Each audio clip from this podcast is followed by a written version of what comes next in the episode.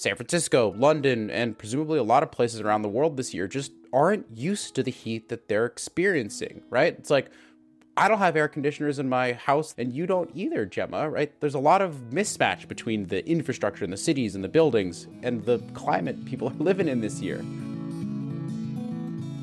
That's Dan Merino from the Conversation podcast, The Weekly. And Dan will be talking soon with Gemma Ware, his co host on the podcast.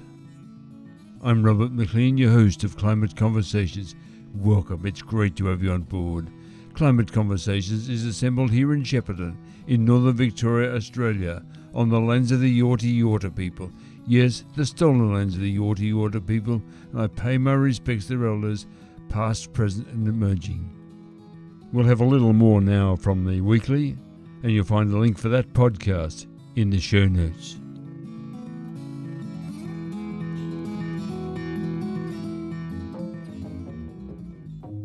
Hello, I'm Gemma Ware in London. And I'm Dan Merino in San Francisco. It is good to be back. We've been busy working on some new ideas for the show over the past few months, which is why you've not been hearing so much from us. And we're really excited now about the stories we've got coming up for you. Welcome back to the Conversation Weekly. Dan, I heard that you guys have been hitting some temperature records over there in California. Is it really, really hot? It's so hot right now, Gemma. Uh, yeah, we've been breaking records all over the Bay Area. San Francisco was super hot yesterday. Let me just look this up real quick. I think we were hitting 116 Fahrenheit in Livermore, which is in the East Bay, 115 in Santa Rosa. What is that in my speak in Celsius? Oh, uh, north of 46, close to 47. Wow, 46. That is that Yeah. is that is really hot. How are you keeping cool?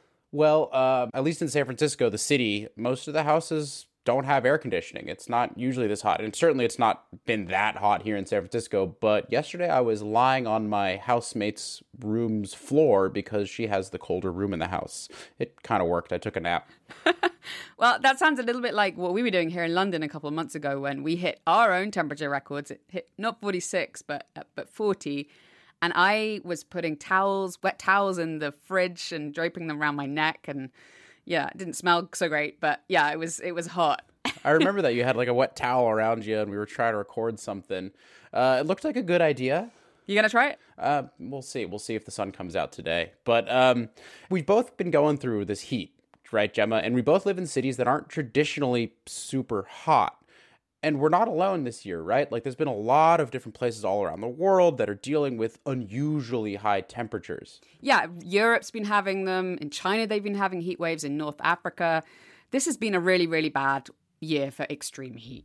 So, one thing that struck me yesterday, and my friends and I were talking about it, and I remember we talked about it when you guys were having your heat wave, is that San Francisco, London, and presumably a lot of places around the world this year just aren't used to the heat that they're experiencing, right? It's like, I don't have air conditioners in my house, and you don't either, Gemma, right? There's a lot of mismatch between the infrastructure in the cities and the buildings and the climate people are living in this year.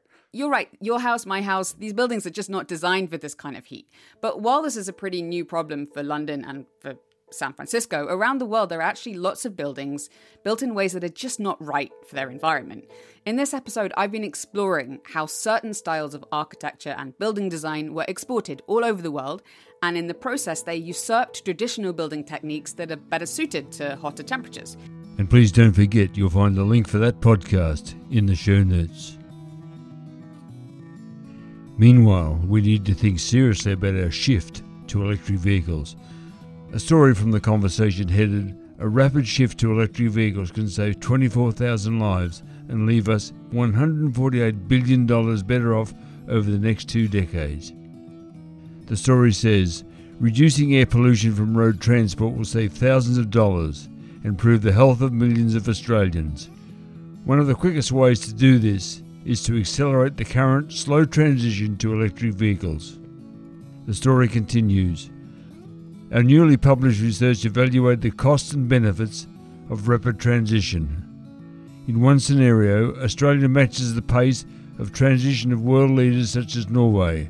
Our modelling estimates that it would save 24,000 lives by 2042.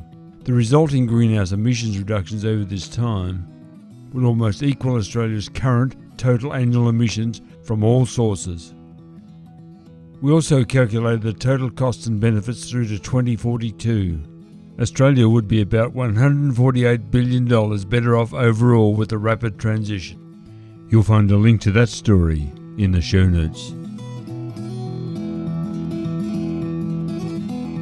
We've reached the end of this episode of Climate Conversations. Thanks so much for your company, and until we talk again, please take care, stay safe, and please be kind. For everyone you meet is fighting a great battle. And please, if you enjoyed this episode, feel free to share with your friends. And finally, I remind you to check out the show notes as you'll find some links in there that'll help you better understand the implications and the complications of the climate crisis. So until we talk again, please take care.